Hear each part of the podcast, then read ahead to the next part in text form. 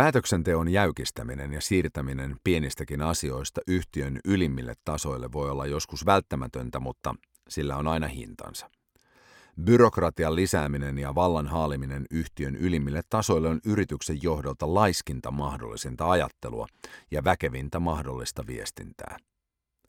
Toimimalla näin johto kertoo, että heidän korkeat palkkansa tulevat maksettua, kun päivät täyttyvät erilaisten pikkupäätösten tekemisestä ja alaisten kulukorvausten kuittaamisesta. Viesti yrityksen alemmille orsille on yksiselitteisesti se, että heihin ei luoteta. Pelkoon perustuvaa ylikontrollia voi perustella erilaisilla riskeillä. Näitä riskejä kuitenkin liioitellaan. Mitä näissä organisaatioissa oikein pelätään? Sitäkö, että järkevä ihminen sekoaa välittömästi vastuuta saatuaan, ottaa firman luottokortin ja ostaa miljoonalla eurolla navan lämmittimiä? Eikä pelkästään yksi työntekijä, vaan kaikki samaan aikaan. Vastakkaisia esimerkkejä on vähän, koska Ylimmällä johdolla ja johdon konsulteilla on kirjat täynnä erilaisia epäluottamukseen ja kauhuskenaarioihin perustuvia hallintomalleja, mutta hyvin vähän kokemusta tai näkemystä siitä, mitä tapahtuu, kun yritys osoittaa toiminnallaan, että työntekijöihin luotetaan. Onneksi meillä on esimerkkejä, kuten Suomessa, Saksassa ja Britanniassa toimiva IT-alan yritys Futurize, joka on ottanut riskin ja hyötynyt siitä – Yrityksen jokaisella työntekijällä on firman luottokortti. Hankintoja ei tarvitse hyväksyttää esimiehillä ja kortin käytölle on vain kaksi ehtoa.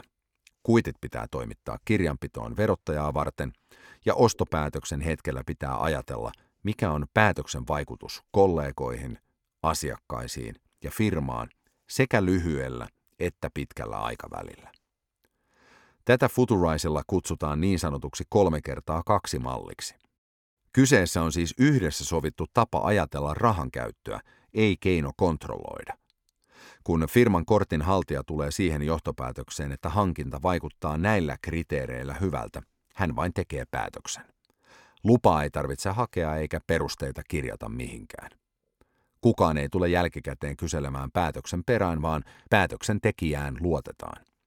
Käytäntö on myös täysin läpinäkyvä kaikkien luottokorttihankinnat ovat kollegojen arvioitavina. Tosin Futuraisin kulttuurijohtaja Hanno Nevallinna sanoo, ettei kukaan käy ostoksien määrästä johtuen läpi toisten päätöksiä. Yrityksen yhtenä arvona on luottamus, ja kollegat luottavat siihen, että muut tekevät hyviä kolme kertaa kaksi päätöksiä. Nevanlinnan mukaan käytäntö aloitettiin vuonna 2008, kun Futuraisin johdossa alettiin pitää perinteistä kulujen hyväksymismallia epätarkoituksenmukaisena. Päätöksentekovalta päätettiin siirtää niille, jotka päätöksiä tarvitsevat. Samaan aikaan luottamus päätettiin ottaa yhdeksi johtamisen keskeiseksi periaatteeksi. Nevanlinna kertoo, että käytäntö, jonka mukaan matkalaskuihin piti jälkikäteen hakea esimiehen hyväksyntä, alkoi tuntua hölmöltä. Olisi perusteltua olettaa, että näiden vuosien aikana olisi tapahtunut edes jokin väärinkäytös. Mutta ei. Mitään kamalaa ei ole tapahtunut. Kukaan ei ole ostanut maailman kaikkia navanlämmittimiä. Kukaan ei ole rikkonut luottamusta. Nevanlinna myöntää, että vähän väliä käy ilmi, että olisi kannattanut tehdä jokin toinen päätös, mutta se on jälkiviisautta. Ja tämäkin on osa luottamuksen osoittamista. Kollegat luottavat siihen, että päätös tehtiin parhaan harkinnan mukaan, ja kollegoiden keskinäinen paine hyvään päätöksentekoon on kova. Jos päätös vaikuttaa muihin, päätöstä tekevä keskustelee asianosaisten kanssa tai jopa ottaa heidät mukaan tekemään päätöstä. Päätöksistä myös halutaan oppia. Työntekijät järjestävät kokoontumisia, joissa puhutaan läpi päätöksen vaikutuksia, sitä mitä opittiin ja mitä tulevaisuudessa tehdään. Työntekijät laskevat lisäksi vaihtoehtoiskustannuksia, kuten esimerkiksi sitä, mitä maksaa se, kun työ hidastuu vanhan toimimattoman työkoneen takia, ja mitä hyötyä olisi siitä, jos hankkisi välittömästi päivitetyn laitteen. Futuraisin johdon päätös olla kontrolloimatta työntekijöitään on johtanut siihen, että työntekijät ajattelevat päätöksiä ja niiden vaikutuksia, koska vastaavat seuraamuksista itse. Monet yritysjohtajat haikailevat vastuunottajien perään. Futurize on onnistunut kasvattamaan sellaisia antamalla ensin valtaa.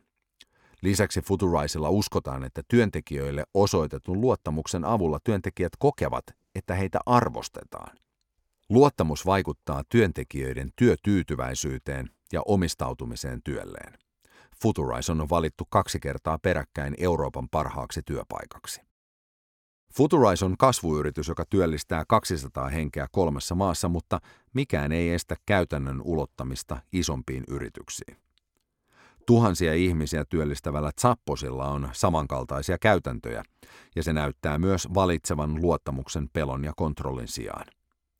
Toimitusjohtaja Tony Shea ei esimerkiksi suostunut siihen, että yrityksen työntekijöilleen tarjoaman kirjaston käyttöä kontrolloitaisiin, vaikka joku yrityksen työntekijöistä myi Zapposin kirjoja eBayssä. Kontrollointi olisi rikkonut johdon ja työntekijöiden välillä vallinneen luottamuksen. Shea käänsi asian markkinointiteoksi teettämällä kirjoihin tarran, jossa kerrottiin, että kirjan tarjosi Zappos.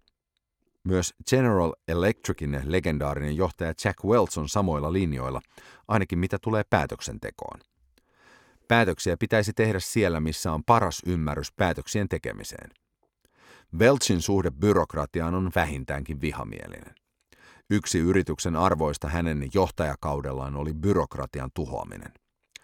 Welch poisti kaudellaan GE:n pesiytyneitä väliportaita.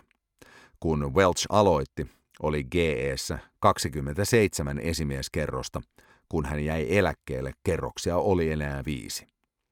Welchin mukaan jokainen kerros on hidaste. Se vähentää myös kasvokkain tapahtuvaa kommunikaatiota, joka on aivan oleellista Welchin johtamismallissa. Welchin mukaan esimiehillä on kaksi tärkeää tehtävää. Ensinnäkin kertoa ihmiselle, missä he ovat menossa oman uransa suhteen ja mitä esimies ajattelee heidän tekemisistään yrityksessä. Alaisia ei pitäisi Veltsin mukaan koskaan yllättää panttaamalla tällaisia tietoja. Toinen tärkeä tehtävä on saada ihmiset innostumaan. Welchin sanoin luoda innostuksen ilmapiiriä. Multikansallisen, aikanaan maailman suurimman yrityksen johtajan suusta kuultuna on ehkä hieman yllättävää, että hän pitää yrityksen suurta kokoa lähes pahimpana mahdollisena haittana. Welch puhuu ison yrityksen lihaksista ja pienelle yritykselle tyypillisestä käyttäytymisestä. Welchin mukaan yritykselle on valtavasti hyötyä siitä, että sillä on ison yrityksen voimavarat, mutta pienen yrityksen kulttuuri. Aivan kuten lähikulman kauppa, jossa kauppias tuntee sisään kävelevän leipää rakastavan asiakkaan ja asiakkaan perheen. Tätä läheisyyttä me haluamme.